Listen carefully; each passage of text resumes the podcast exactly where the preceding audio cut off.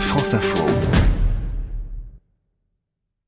La facture des JO est parfois très différente à l'arrivée de ce qui est prévu au départ. Bonjour Émilie Gautreau. Bonjour à tous. Explication des mots de l'info avec vous. Expliquez-nous les dérapages budgétaires des villes olympiques. Il n'y aura pas de dérapage. Tout a été précisément budgété. À chaque candidature d'une ville à l'organisation des Jeux olympiques et délivré le même message quasi systématiquement contredit quelques années plus tard.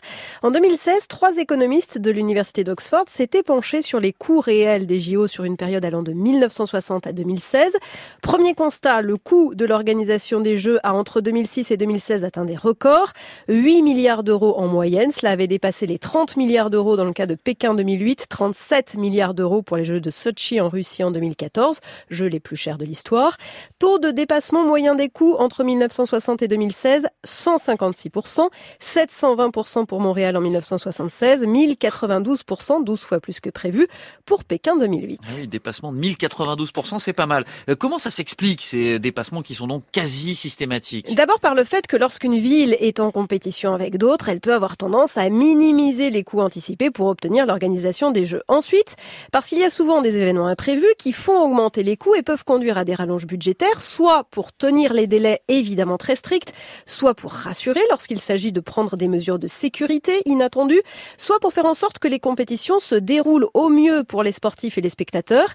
Les organisateurs de Tokyo 2020 prévoit par exemple, après une vague de chaleur sans précédent l'été dernier, d'installer désormais des brumisateurs mobiles ou de recouvrir les routes de peinture anti-chaleur, ce qui n'était pas prévu dans le budget initial.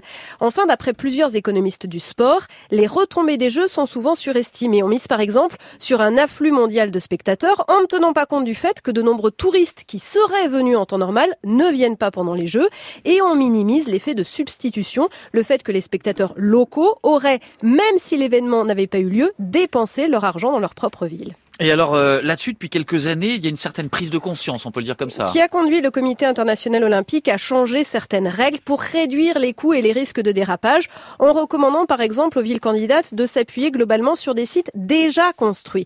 Car le CIO est confronté essentiellement pour ces raisons financières à une raréfaction des candidatures, aux réticences des populations. Consultés par référendum l'automne dernier, les Canadiens de Calgary avaient rejeté la candidature de leur ville au Jeux d'hiver 2026. Deux autres villes avait déjà renoncé pour les mêmes raisons à organiser ces Jeux. Seuls Milan, Cortina d'Ampezzo et Stockholm restent en lice. L'explication des mots de l'info. Émilie Gautreau tous les jours dans le 12-14.